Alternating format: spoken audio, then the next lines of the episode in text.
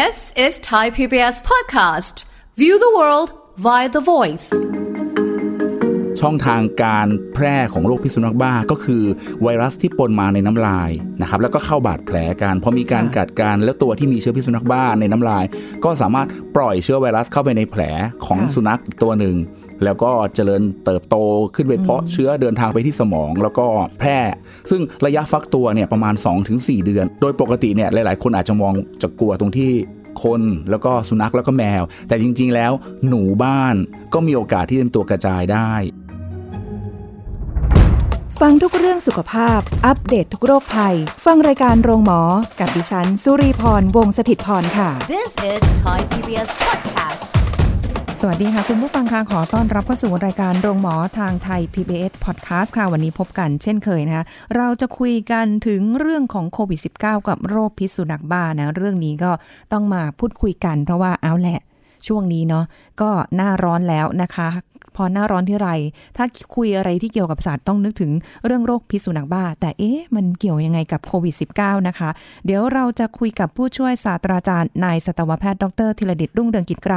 ฝ่ายประชาสัมพันธ์และส่งเสริมภาพลักษณ์องค์กร คณะสัตวแพทยศาสตร์ จุฬาลงกรณ์มหาวิทยาลัยค่ะสวัสดีค่ะอาจารย์โอมค่ะสวัสดีครับคุณสุริพรครับ สวัสดีครับคุณผู้ฟังครับ ค่ะ วันนี้เป็นอีกเรื่องหนึ่งคือหลายคนอาจจะเฮ้ยเอามาผสมผสานมาเป็นเรื่องเดียวกัน ได้หรือเปล่าจริง ๆ คือต้องบอกว่ามันก็เป็นคนละเรื่องแต่มันอยู่ในสถานการณ์เดียวกันครับผมในช่วงเวลาแบบนี้นะคะ เราคุยกันถึงเรื่องของโรคพิษสุนัขบ้าย้ำเตือน ให้ทุกคนเฝ้าระวังอันตรายของโรคพิษสุนัขบ้ากันก่อนเนาะครับแล้วผมค่อยไปเอ๊ะเกี่ยวยังไงกับโควิดนะคะอาจารย์อาจจะเป็นช่วงนี้เป็นช่วงหน้าร้อนด้วยนะครับคนก็เริ่มวิตกกังวลและหลายๆคนก็ชอบมองว่าเอ๊ะพอถึงหน้าร้อน ก็จะมีปัญหาเรื่องโรคพิษสุนัขบ้า สุนัขบ้าเนี่ยพออากาศร้อนแล้วสุนัขก็จะบ้าอะไรประมาณอย่างนั้นเขาคงค่ะคงคิดเป็นลักษณะนั้นมาตลอดตั้งแต่สมัยอดีต แต่จริงๆแล้วมันมีความเกี่ยวข้องอะไรกันเท่าไหร่เลย ต้องบอกว่าอย่างนั้นว่าว่าอาจจะไม่ได้มีความเกี่ยวข้องกับหน้าร้อนเท่าไหร่เพราะเดี๋ยวนี้เจอได้ตลอดทั้งปีหมายถึงว่าที่เจอตลอดทั้งปี เพราะว่าร้อนตลอดทั้งปี หรือเปล่า ไม่ไม่เชิงขนาดนั้นนะครับอ๋อถ้าพูดเล่นๆอาจจะเป็นลักษณะนั้นได้ว่าประเทศไทยเราร้อนทั้งปี เพราะฉะนั้นเจอในหน้าร้อนก็ เจอได้ตลอดทั้งปีอะไรประมาณนั้นไม่ไม่จริงๆคือโรคพิษสุนัขบ้าคือ มีทั้งปีแหละ แต่ใช่แค่ครับว่าในช่วงสภาพอากาศร้อนๆเนี่ย มันจะเห็นชัดเจน คือคือต้องต้องเรียนว่าในสมัยก่อนในอดีตเนี่ยนะครับที่เราเจอโรคพิษสุนัขบ้าในช่วงหน้าร้อนเนี่ยเนื่องจากค่ะว่าเอ่อสมัยก่อนจะมีคำที่พูดว่าสุนัขเดือน 12อืม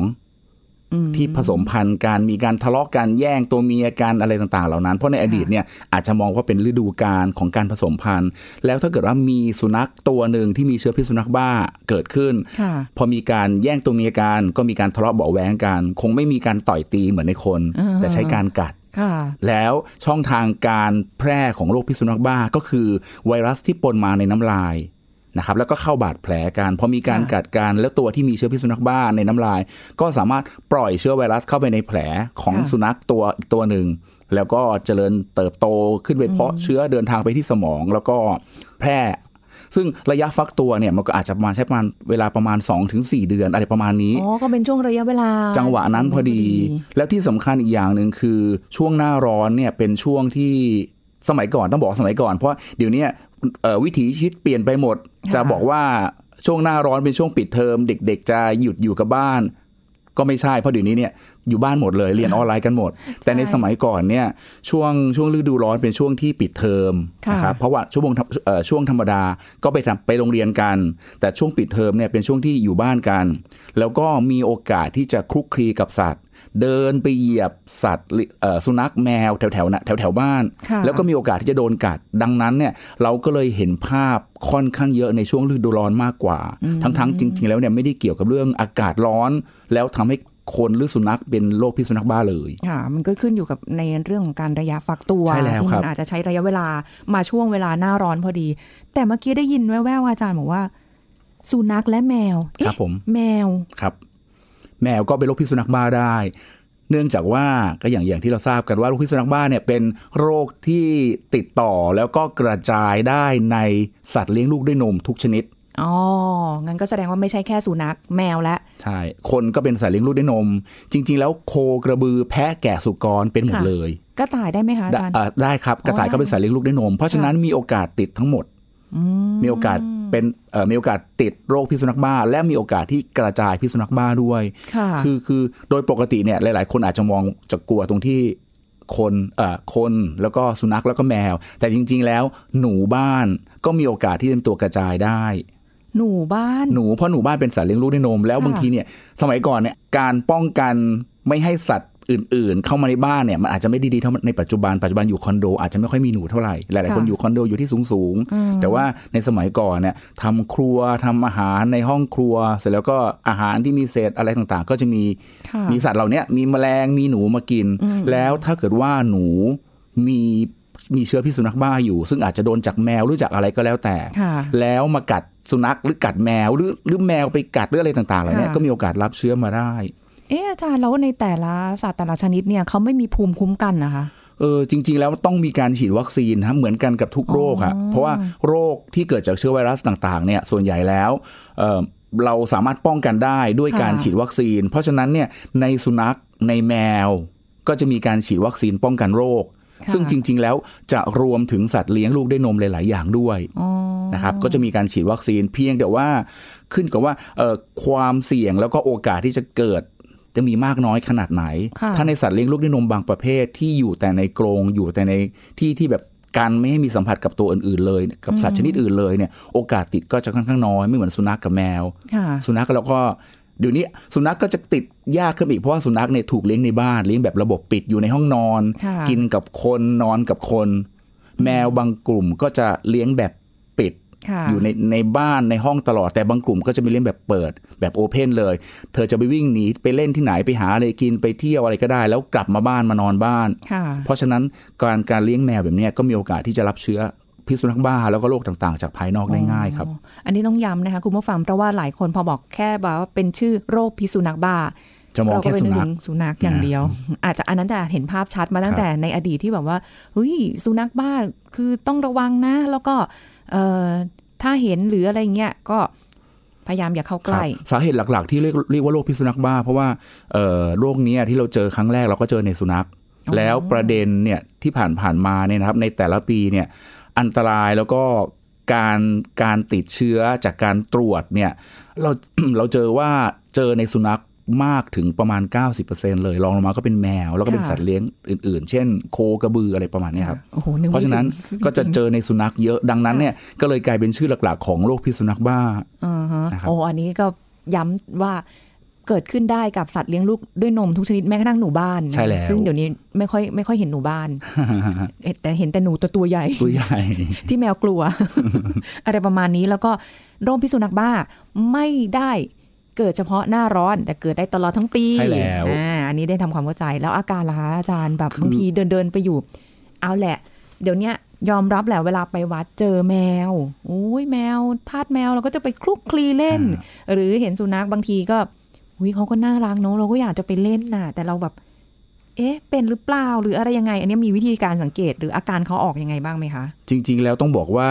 อาการที่แสดงออกในสุนัขแล้วก็แมวที่แส ที่ที่ป่วยด้วยโรคพิษสุนัขบ้าเนี่ยค่ะเอ่อหลักๆเลยเนี่ย จริง ๆ แล้วมองภายนอกอาจจะไม่รู้คือคือคือไม่ได้หมายความว่าทุกตัวจะต้องแสดงอาการแบบนี้ แต่ส่วนใหญ่แล้วจะมีอาการอย่างที่อย่างที่เราจะคุยกันตอนนี้ค่ะก็คือว่าเริ่มต้นเนี่ยลักษณะนิสัยของเขามักจะเปลี่ยนไปจากเดิม อย่างเช่น สุนัขที่เป็นตัวที่นิ่งๆ ไม่ค่อยซน ไม่ค่อยอะไรต่างๆเงียบค่ะๆแต่พอพอติดเชื้อตรงนี้ไปแล้ว มีอาการทางสมองแล้วเนี่ยก็จะมี อารมณ์ที่เปลี่ยนแปลงขึ้นรุนแรงขึ้นอืมเอ่อก้าวร้าวดุร้ายค่ะแล้วก็พร้อมที่จะกัดได้ทุกทุกคน อันนี้เป็นลักษณะเด่นๆ ที่พบได้ทั่วๆไปค่ะแต่ไม่ได้หมายความว่าสุนัขที่เงียบๆจะไม่เป็น เพราะว่าเอ่อกลุ่มอาการอีกกลุ่มหนึ่งก็จะเป็นแบบที่แบบเสื่องซึม คือไม่แสดงอาการจากเดิมที่เคยเล่นๆก็อาจจะเป็นเป็นลักษณะของสุนัขที่เก็บตัว อยู่ในที่มุมๆเงียบๆ เพราะฉะนั้นบางทีเห็นภายนอกอาจจะยืนยันไม่ได้เลยว่าตัวนี้มีโอกาสป่วยหรือเปล่า เป็นพิษสุนัขบ้าหรือเปล่า สิ่งที่สำคัญคือเราอาจจะต้องป้องกันตัวเราเอง คือคือจะจะมองว่าสุนัขแล้วก็แมวหรือใครก็แล้วแต่ทุกคนเนี่ยเป็นอะไรที่น่ารักแล้วก็เป็นมิตรกับเราทั้งหมด มันก็อาจจะไม่ใช่เพราะถ้าเราไม่รู้ประวัติการฉีดวัคซีนการป้องกันโรคต่างๆ ของเขาแล้วเนี่ยการที่เราจะเข้าไปไปคลุกคลีอะไรด้วย มันก็มีความเสี่ยง นะครับมันก็มีความเสี่ยงอ๋อทีนี้อย่างที่บอกเมื่อกี้ที่บอกอาการ ถ้าเกิดว่าสุนัขหรือแมวที่ติดโรคพิษสุนัขบ้าแล้ว อาการหลักๆ มันจะมี 3 ระยะค่ะคร่าวๆก็คือระยะแรกเนี่ยอย่างที่บอกว่าอารมณ์ก็จะมีการเปลี่ยนแปลงนะครับจาก จากเงียบๆก็ก้าวร้าวดุร้ายไล่งับไล่กัดคนอื่นทั่วไปหมด จากที่แบบว่าคึกคักเล่นๆที่เป็นหมาที่แบบดุๆก็อาจจะเป็นตัวที่เสื่องซึม แล้วก็หลบตามมุม อันนี้คือพฤติกรรมเปลี่ยนในระยะแรก ระยะที่สองก็จะเริ่มมีอาการทางประสาท จะมีอาการหงุดหงิดโมโหโวยวายขี้โวยวายแล้วก็กระวนกระวายบางทีจะทรงตัวไม่ค่อยได้เดินแกว่งไปแกว่งมาอ๋อหางจะเริ่มตกแล้วอาการจะแปลกๆบางตัวจะกัดไม่เลือกเลย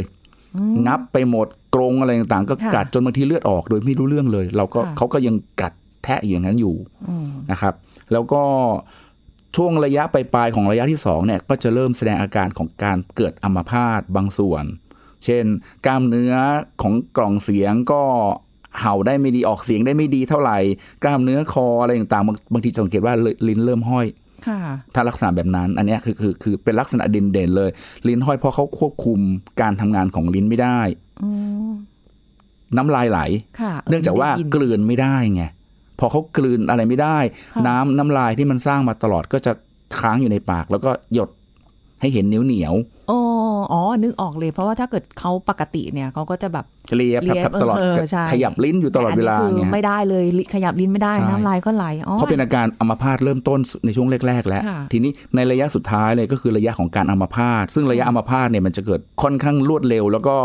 ส่วนใหญ่แล้วถ้าเกิดในระยะเนี่ยก็มักจะเตรียมตัวเสียชีวิตเลย เนื่องจากว่าพอเป็นอัมพาตเนี่ยมันจะเป็นอัมพาตทั้งระบบทางเดินหายใจค่ะนอกจากอัมพาตที่ร่างกายแล้วระบบทางเดินหายใจก็จะเป็นอัมพาตแล้วทำให้เขาสาไม่สามารถที่จะควบคุมการหายใจได้ค่ะสัตว์ก็จะเสียชีวิตโดยการที่ เนื่องจากว่ากินอะไรไม่ได้กลืนกลืนอาหารไม่ได้กินไม่ได้หายใจไม่ได้อืมนะครับควบคุมการหายใจไม่ได้ก็จะเสียชีวิต ซึ่งซึ่ง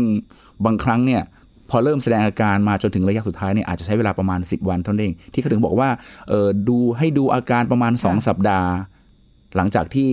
ถูกสุนัขกัดให้ดูอาการของของสุนัขในยประมาณ 2 สัปดาห์ค่ะอันนี้ก็เป็นเป็นอะไรที่บอกได้ แต่ว่าในปัจจุบันต้องบอกว่า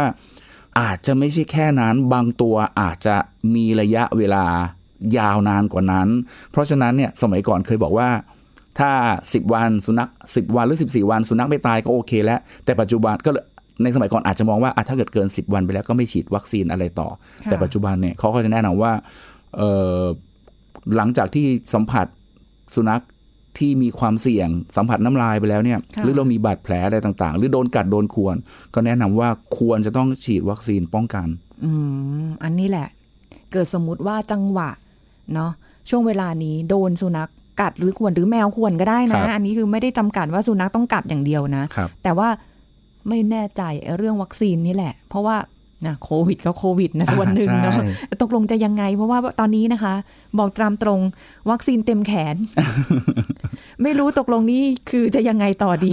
วัคซีนเต็มแขนทำแทนไม่ได้ใช่จะเข็มห้าไหมหรือยังไงหรือเราจะรอด season ไหนไหมรู้สึกมันแบบเออ เราไม่ควรรับวัคซีนอะไรเพิ่มแล้วอะมีความรู้สึกอย่างนั้นไม่รู้มันจะไปตีกันด้วยหรือหรือเปล่า แล้วก็ ขนาดวัคซีนเอาอย่างงี้คุณผู้ฟังโควิดเนี่ยยังต้องเว้นระยะเลยนะอ่าครับในผมจะใช่ในจะรับวัคซีนอะไรก็แล้วแต่เนี่ย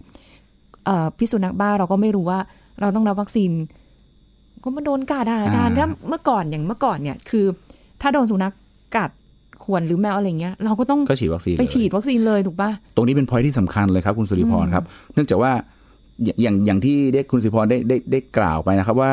เอ่อตอนเนี้ยโควิด กำลังระบาดแล้วหลาย ๆ คนก็ต้องก็กลัว ซึ่งมันเป็นสิ่งที่ต้องกลัวจริง ๆ ต้องวิต้องต้องป้องกันจริงค่ะๆการฉีดวัคซีนเพื่อให้ร่างกายมีภูมิ เพื่อต่อต้านป้องกันเอ่อต่อต้านกับการติดเชื้อโควิด ไม่ได้หมายความว่าฉีดวัคซีนแล้วจะไม่ติดเชื้อ ถ้าพฤติกรรมการกินการดำเนินชีวิตของเรายังมีความเสี่ยงอยู่ เช่น เปิดแมส กินอาหารเดินค่ะไปคุยไปแล้วก็อะไรต่างๆกับเพื่อนในกลุ่มอะไรต่างๆเหล่าเนี้ยอันนั้นเขาเป็นอันตรายอยู่อ่าดังนั้นใช่ถึงแม้ว่าจะฉีดวัคซีนแล้ว มันก็เป็นการ ป้องกันป้องกันคือต้องบอกว่าเป็นการทำให้ร่างกายมีภูมิคุ้มกันเผื่อว่ารับเชื้อเข้ามา เรายังต่อสู้กับกับมันได้ค่ะไม่เหมือนกับสมัยก่อนที่แบบโอ้โหพอติดทีใช่เตรียมตัวเลยว่ามองสุดท้ายคือคนที่สอดท่อเราค่ะอะไรประมาณนั้นสอดท่อช่วยหายใจ แต่เดี๋ยวนี้เอ่อการฉีดวัคซีนก็เป็นการช่วยให้ร่างกายมีภูมิ แต่ไม่ได้หมายความว่าเป็นการป้องกันไม่ให้ติดค่ะนะครับ ดังนั้นเนี่ยวัคซีนก็คงต้องฉีดกันอะตอนนี้เข็มสามเข็มสี่กันไปแล้ว ค่ะคำถามที่คุณศรีพรได้ได้พูดเมื่อสักครู่คือ ถ้าโดนสุนัข หรือโดนแมวที่สงสัยว่ามีเชื้อพิษสุนัขบ้า หรือไม่สงไม่ไม่ไม่ได้สงสัยว่ามีเชื้อพิษสุนัขบ้าก็ตามเนี่ยกัดขึ้นมา ควรจะต้องทำยังไง เมื่อก่อนเราอาจจะต้องมองว่าเวลาที่จะฉีดวัคซีนโควิดหลังจากที่ฉีดวัคซีนโควิดไปแล้วค่ะเราต้องมีระยะเวลาประมาณใช่1เดือน สมัยก่อนนี้ใช่จะฉีดวัคซีนไข้หวัดใหญ่ก็ปล่อยให้ไปก่อน 1 เดือนถูกต้องทั้งทั้งที่ไข้หวัดใหญ่เราก็อยากจะฉีดเราก็ ไม่ได้กลัวเรื่องโควิดอย่างเดียวอ่านนะแต่ก็ต้องมีระยะห่างกัน 2-4ถึงสัปดาห์ คือโรคอื่นๆมันยังอยู่นั่นแหละใช่แล้วเพียงแต่ว่าเราไปตอนนี้เราไปโฟกัสกับ มันมีอะไรที่น่ากลัวโควิดเยอะเออใช่มากนะฮะใช่เราก็เลยก็เราก็เลยแบบเออกลายเป็นว่าเราไป concentrate กับเรื่องเรื่องโควิดใช่หนักที่สุด ซึ่งซึ่งถามว่าจำเป็นต้อง concentrate กับมันไหมจริง ๆ ก็จำเป็นแล้วก็สำคัญค่ะทีนี้ถ้าเกิดว่ากรณีที่โดนสุนัขบ้ากัดหรือมีความเสี่ยงต่อต่อการ รับเชื้อพิษสุนัขบ้าค่ะตอนนี้เนี่ยสามารถฉีดคุฉีดควบคู่กันไปได้เลย เพราะว่าทั้งโรคพิษสุนัขบ้าและโควิด -19 ค่ะเป็นอะไรที่อันตรายถึงชีวิตทั้งคู่ ประเด็นก็คือว่าการฉีดเนี่ยไม่ใช่ว่าไปฉีดในตำแหน่งเดียวกัน ส่วนใหญ่แล้วคุณหมอจะทราบกันว่าเอาโอเคนะเอ่อสมมุติว่าเรามีโปรแกรมที่ต้องฉีดวัคซีนป้องกันโควิด พรุ่งนี้ค่ะแต่วันนี้เรามีความเสี่ยงที่จะโดนเราเราไปโดนสุนัขที่เราไม่ทราบประวัติกัดมาค่ะไม่ต้องรอจนถึงฉีด วัคซีนโควิดไปก่อนอีก 2-4 สัปดาห์อะไรประมาณนั้น ฉีดได้เลยครับ ฉีดป้องกันโรคพิษสุนัขบ้าเลยอ๋อเหรอ เพียงแต่ว่าเราก็ต้องให้ข้อมูลกับคุณหมอในวันที่เราไปฉีดวัคซีนป้องกันโควิด ด้วยว่าเราเพิ่งฉีดวัคซีนพิษสุนัขบ้ามา ค่ะ คุณหมอจะได้ concern ว่าจะไม่ฉีดในตำแหน่งเดียวกัน สมมติว่าเราฉีดวัคซีนพิษสุนัขบ้า เข็ม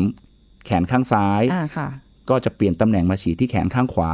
ฉีดโควิดที่แขนข้างขวาอ๋อดังนั้นสรุปได้ว่าเราสามารถฉีดควบคู่คู่ขนานกันไปได้เลย เพียงค่ะแต่ว่าอาจจะต้องแยกตำแหน่งเท่านั้นเอง แล้วก็ต้องดูสุขภาพเราว่าเป็นยังไงบ้างอืมอ๋อตหรือหรือถ้าเกิดสมมติบางคนมี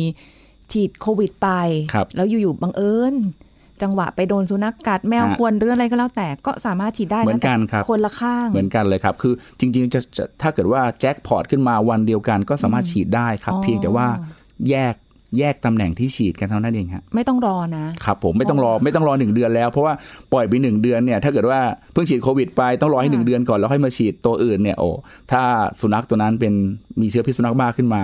ไม่ทันซะแล้ว อาถ้าอจารย่างย์เรานั้นไม่ต้องฉีดรอบสะดือแล้วเหรอคะ สมัยก่อนอ่าใช่เลยตรงเนี้ยตรงเนี้ยแสดงว่ารู้เลยว่าเป็นรุ่นเดียวกันไว้ตายแล้วรุ่นเดียวกันคือ 20 ขึ้น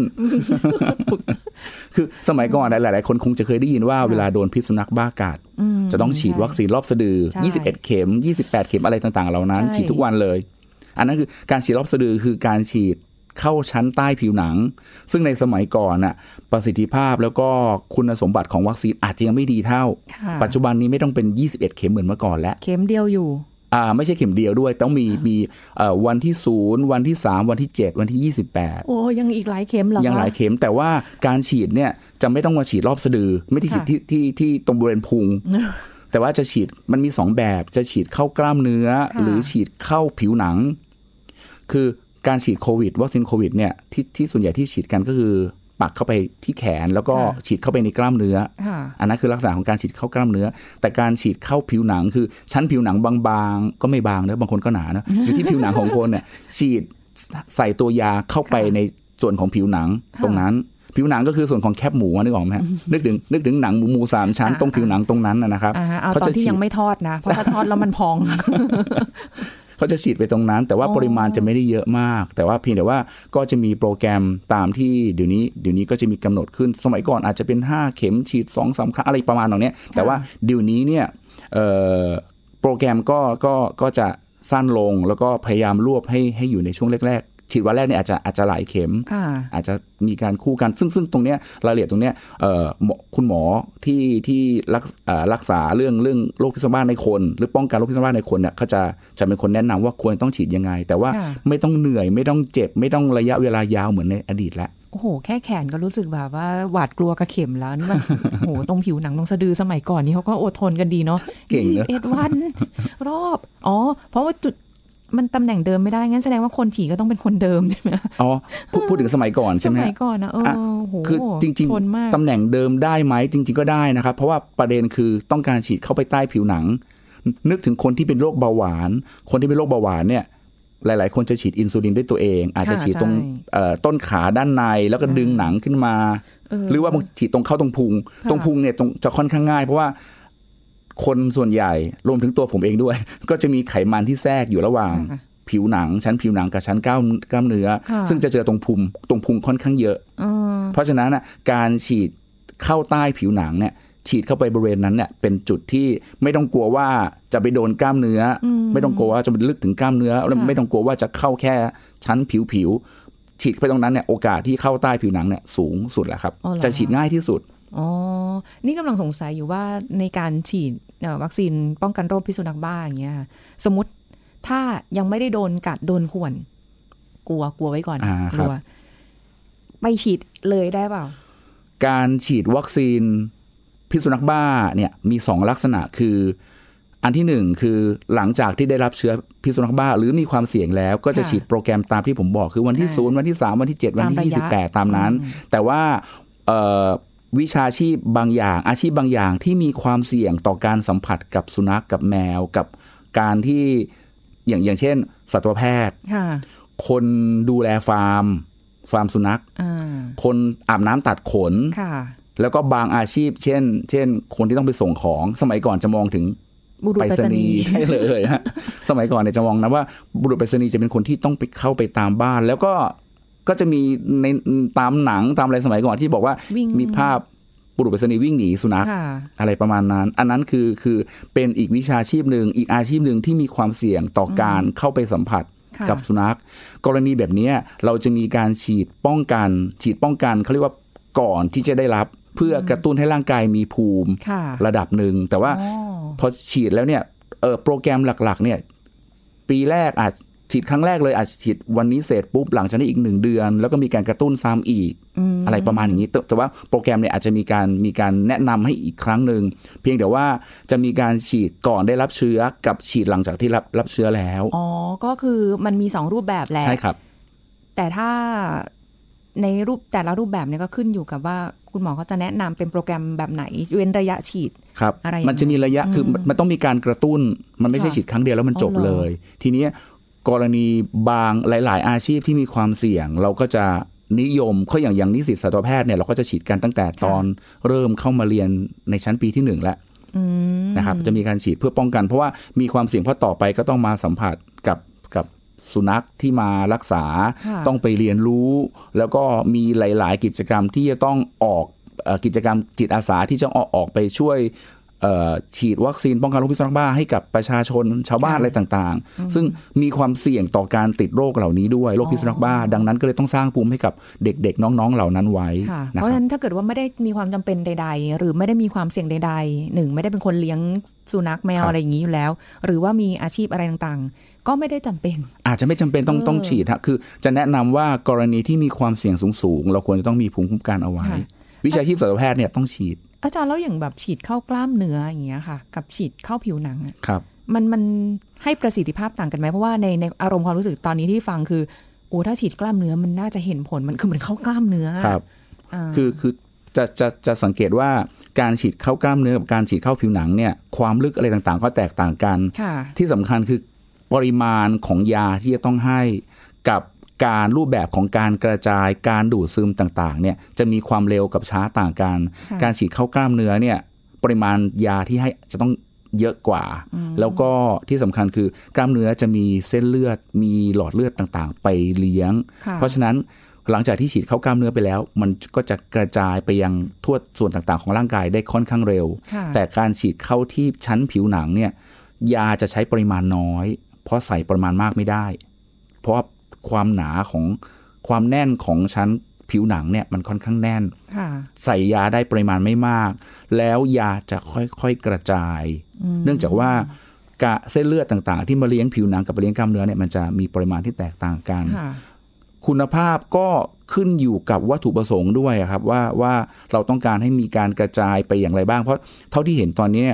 การฉีดวัคซีนโควิด ก็มีลักษณะของการศึกษาอยู่ใน 2 รูปแบบว่าการฉีดเข้ากล้ามได้ปริมาณหนึ่ง แล้วก็ค่ะบางทีก็จะฉีดครึ่งโดสเข้าชั้นใต้ผิวหนังอ่าใช่แล้วก็ดูตรวจสอบว่าภูมิคุ้มกันอันไหนจะมีมากกว่ากัน หรือว่าได้ประสิทธิภาพเพียงพอกันหรือเปล่า เพราะถ้าเกิดว่าใช้ปริมาณน้อยๆและประสิทธิภาพเท่ากัน เราก็คงเลือกที่ที่ใช้ ใช้ปริมาณน้อยๆ เพราะมันจะประหยัดกันไปไปได้เท่าตัวเลยนะครับค่ะแต่ฉีดทีไรก็อื้อหือก็กลัวทุกที ไม่รู้จะกลัวไหนก่อนเลย คือฮะแบบโรคพิษสุนัขบ้านี่ก็ต้องกังวลเหมือนกันนะครับไม่ใช่แบบว่า เออ เราไม่ค่อยได้ออกไปไหน ก็ช่วงแบบโควิดหลายคนก็ไม่ค่อยได้ออก แต่อย่าลืมนะคะ เดี๋ยวอีกไม่นานนี้เราก็จะได้ นะจะประจำกลับมาใช้ถิ่นแล้วแหละชีวิตเหมือนเดิมแล้วนะนะคะเพียงแต่ว่าก็ยังคงต้องระวังโควิดก็ระวังในส่วนนั้นนะคะ แต่โรคพิษสุนัขบ้าเราก็ต้องระวังด้วยเพราะว่าหลายคนเดี๋ยวนี้นิยมเลี้ยงสัตว์เลี้ยงใช่ครับไว้มากขึ้น คือใช่ไหมคือนะต้องต้องบอกว่าสถานการณ์ตอนนี้โรคโควิด -19 เนี่ยเป็นสิ่งที่เราต้องระมัดระวังอย่างเข้มงวดเลยแหละค่ะแต่ก็จะลืมไม่ได้ที่จะต้องป้องกันโรคที่มันมีความอันตรายมีอันตรายมากค่ะๆอื่นๆนะครับ ซึ่งยังไงก็คงต้องทำควบคู่กันไป อาจารย์คะช่วงที่โควิดที่ผ่านมาสองปีสองปีเข้าปีสามแล้วมั้งเนาะครับเอออืมเรื่องของโรคพิษสุนัขบ้าในช่วงเวลาของคาบเกี่ยวโควิดแบบเนี้ยครับที่มีการระบาดเนี่ย คนที่เสียชีวิตจากโรคพิษสุนัขบ้าน้อยลงไหมคะอาจารย์น้อยลงนะครับ น้อยลงอ๋อประเด็นคือต้องบอกว่าเอ่อจำนวนคนที่เสียชีวิตเนื่องจากโรคพิษสุนัขบ้าน้อยลงแล้วก็จำนวนจำนวนของตัวอย่างที่ส่งตรวจแล้วเจอว่า positive น่ะก็น้อยลง แต่จะบอกว่า สาเหตุอันหนึ่งตรงตรงตรงที่บอกว่ามีคนติดติดเชื้อน้อยลงเนี่ยอาจจะเป็นเพราะว่าพอสถานการณ์โควิดหลาย ๆ คนก็จะกักตัวกัน แล้วก็ระมัดระวังตัวกันค่ะออกนอกบ้านน้อยลง ออกนอกบ้านเท่าที่จำเป็นค่ะเพราะฉะนั้นกิจกรรมส่วนใหญ่ส่วนจากเดิมที่อยู่ข้างนอกบ้านตลอด แต่ตอนนี้ก็จะเปลี่ยนมาอยู่ในบ้านมากขึ้นค่ะความเสี่ยงต่อการติดเชื้อก็จะน้อยลง อันที่หนึ่งอันที่สองคือที่บอกว่าจำนวนตัวอย่างที่ส่งตรวจแล้วพบว่า positive ต่อโรคพิษสุนัขบ้าเนี่ยตัวอย่างที่พูดถึงคือ สมองของสุนัขของแมวที่ที่ที่ส่งไปตรวจเพราะว่าเราสงสัยว่าว่าจะป่วยหรือเปล่าเนี่ยผล positive ก็น้อยลงค่ะแต่ตรงเนี้ยมันอาจจะบอกอะไรไม่ได้ เนื่องจากว่าจำนวนต้องบอกจำนวน N ที่ส่งเข้าไปอะมันน้อยลงด้วยอืมคือส่งตรวจน้อยก็เจอว่า positive น้อยใช่ก็เลยยังไม่ยังไม่สามารถยืนยันได้ว่าจำนวนของโรคพิษสุนัขบ้าในสุนัขในแมวมันลดลงจริงหรือเปล่าค่ะแต่ว่าเอ่อจำนวนคนที่ติดโรคพิษสุนัขบ้าเนี่ยตอบได้ว่ายังยัง ยังไม่น่ากลัวเหมือนกับเมื่อในอดีตเมื่อเมื่อประมาณ10ปีที่แล้วที่แบบว่าโอ้โหสูงมากๆ เพราะสถานการณ์โควิดช่วยไว้ด้วยมั้งมองในแง่หนึ่ง ไม่เป็นอะไรเลยสักอย่างดีที่สุดดีนะที่ตอนสุดนี้ก็ไปอย่างนั้นนะเราต้องมีสุขภาพที่ดีและแข็งแรงกันต่อไปนะคะ อันนี้เป็นสิ่งที่มาบอกกันเพราะว่าหลายคนก็อาจจะไม่ได้นึกถึงเอาจริง ๆ นะ เพราะว่าเนี่ยเป็นเรื่องที่บอกว่าอาจารย์อมแนะนำมาด้วยบอกว่าเฮ้ยโควิดเนี่ยช่วงนี้เนี่ยเรื่องโรคพิษสุนัขบ้า เราก็ยังต้องระวังอยู่นะ แล้วก็เลยเออ วัคซีนน่ะเนาะมันมันคนละชนิดกัน เอ๊ะมันฉีดกันได้ไหมขนาดแบบชนิดเดียวกันยังต้องเว้นระยะเวลาเลยอะไรอย่างเงี้ยนะ เพราะฉะนั้นสบายใจได้ฮะฉีดได้ฉีดได้ แต่แค่คนละข้างคนละใช่ฝั่งครับแล้วก็นะคะอย่าลืมด้วยต้องต้องบอกว่าอย่าลืมที่จะต้องระมัดระวังโรคพิษสุนัขบ้าค่ะเอาแค่วัคซีนโควิดก็พอแล้ว ยังไม่ถึงปีแขนนี่เต็มไปด้วยวัคซีน อย่างอย่างน้อยที่สุดคือ สุนัขและแมวของเราก็ต้องฉีดวัคซีนเพื่อเพื่อเพื่อป้องกัน เขาอ่าเพราะว่าใช่ใช่พอตัดวงจรถ้าเกิดเขาไม่มีความเสี่ยงแล้ว ความเสี่ยงเหล่านั้นก็ไม่ถูกส่งต่อมาที่เรา ก็จะเป็นการป้องกัน ตามกำหนดของสัตวแพทย์ที่ให้กำหนดเอ่อเรื่องของการฉีดวัคซีนป้องกันพิษสุนัขบ้าในสุนัขครับผมแมวก็ฉีดได้ใช่ไหมฉีดแมวฉีดได้ครับอ๋อสัตว์เลี้ยงลูกนม สัตว์เลี้ยงที่เป็นสัตว์เลี้ยงลูกด้วยนมสามารถฉีดได้อ๋อแล้วก็ปกฉีดกระตุ้นเป็นประจำทุกปีค่ะเพราะฉะนั้นตอนนี้ที่บอกว่าฉีดฉีดกันก็คือฉีดให้กับสุนัขแมวค่ะนะครับของคนเราก็ระมัดระวังการติดต่อค่ะ แล้วก็ช่วยป้องกันป้องกันให้กับสุนัขแมวเราอีกทางหนึ่งด้วยนะครับค่ะอันนี้ก็เชื่อว่าคนที่เลี้ยงสุนัขและแมวเขาก็รู้อยู่แล้วว่าต้องพาไปฉีดวัคซีน แต่ถ้าเกิดกรณีที่บังเอิญเราไม่ได้เป็นคนเลี้ยง แต่เราไปโดนกัดโดนข่วนก็จะได้รู้ว่าอะฉีดวัคซีนได้นะจ๊ะครับต้องฉีดด้วยนะครับ ไม่ใช่นะต้องฉีดด้วยนะคะขอบคุณอาจารย์โอมค่ะ ขอบคุณครับ สวัสดีค่ะ สวัสดีครับ หมดเวลาแล้วค่ะ คุณผู้ฟังคะขอบคุณที่ติดตามรับฟังนะคะ พบกันใหม่ครั้งหน้าค่ะ กับรายการโรงหมอไทย PBS Podcast ค่ะ วันนี้สุริพรลาไปก่อนสวัสดีค่ะ This is Thai PBS Podcast. ลักษณะของคนที่ไม่มีความสุขมีอาการคล้ายๆ กับโรคซึมเศร้าแต่ไม่เหมือนกัน คนที่ไม่มีความสุขเป็นอย่างไร ผู้ช่วยศาสตราจารย์ดรจันวิพาดิลกสัมพันธ์ ผู้เชี่ยวชาญด้านความสัมพันธ์และครอบครัวมาบอกให้รู้ครับ อาการที่พวกเรามักจะเป็นห่วงกันในปัจจุบันนี่ที่ดูไม่มีความสุขก็คือพวกโรคซึมเศร้าค่ะนะคะหรืออารู้สึกอาการเศร้ามันหม่นหมอง มันหดหูนะคะแต่คนที่ไม่มีความสุขเนี่ยมันไม่ได้แค่นั้นนะคะ มันจะมีทั้งเศร้าหม่นหมองหดหูหงุดหงิดปี๊ดแตกง่ายเหวียงวีนนะคะน้อยใจง่าย ไม่มีความสุขนะคะ เบื่อไปหมดทุกอย่าง เบื่อโลก เบื่อตัวเอง ซึมกระทือ สังกระตายนะคะไม่ยินดียินร้ายไม่รู้สึกรู้สาอะไรเลยเฉยไปหมดนะคะรู้สึกว่างเปล่าค่ะเหมือนกับทุกๆวันเนี่ยมันก็เหมือนเหมือนกันพระอาทิตย์ขึ้นพระอาทิตย์ตกแล้วแล้วเล่าเล่าๆนะคะ ไม่มีความสุข แต่ก็บอกไม่ได้ว่าทุกข์อะไร มันมีแต่ความสงสัยว่าทำไมเราคนอื่นเขามีความสุขทำไมฉันไม่มีความสุข รู้สึกเหนื่อยทั้งกายเหนื่อยทั้งใจ ลืมตาขึ้นมาก็เหนื่อยละ นะคะเหนื่อยแล้วก็อยากจะแซงว่าตัวเองสบายดีไม่มีอะไรนะคะแล้วก็ยังมีอาการท้อแท้นะคะหดหูสิ้นหวังรู้สึกผิด รู้สึกว่าตัวเองไร้ค่านะคะจิตตกไม่มีสาเหตุร้องไห้ง่ายขึ้นค่ะเศร้าอืมนะคะฟังดูแล้วนะคะ รวมๆกันแล้วเนี่ยก็จันวิภาขอใช้คำว่า เป็นลักษณะที่ไม่สามารถสัมผัสกับความสุขได้เลย อันลักษณะใหญ่ ๆ ก็คือหงุดหงิดเบื่อเศร้าท้อห่อเหี่ยวสังกะตายนะคะบางคนเนี่ยไม่เคยดูว่าเศร้าเลยนะคะ แต่มันจะมีอาการเหล่านี้นะคะเพราะฉะนั้นการรักษาเนี่ยบางทีไปกินเอายาซึมเศร้าอันนั้นทั้งๆที่มันไม่ใช่อะ ซึ่งล่าสุดเนี่ยนะคะสมาคมจิตแพทย์แห่งประเทศไทยเนี่ยเขากำจำกัดความอันนี้แล้วว่า ทั้งหมดทั้งมวลที่เราคุยกันมาตั้งแต่ต้นเนี่ยค่ะค่ะมันคือโรคสูญเสียความสามารถในการมีความสุข บางคนมีไม่รู้สึกตัวค่ะ ว่าเป็นโรคนี้อืม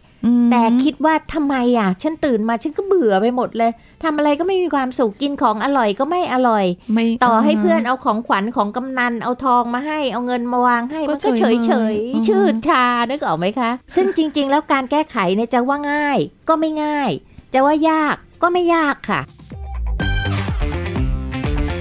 This is Thai PBS Podcast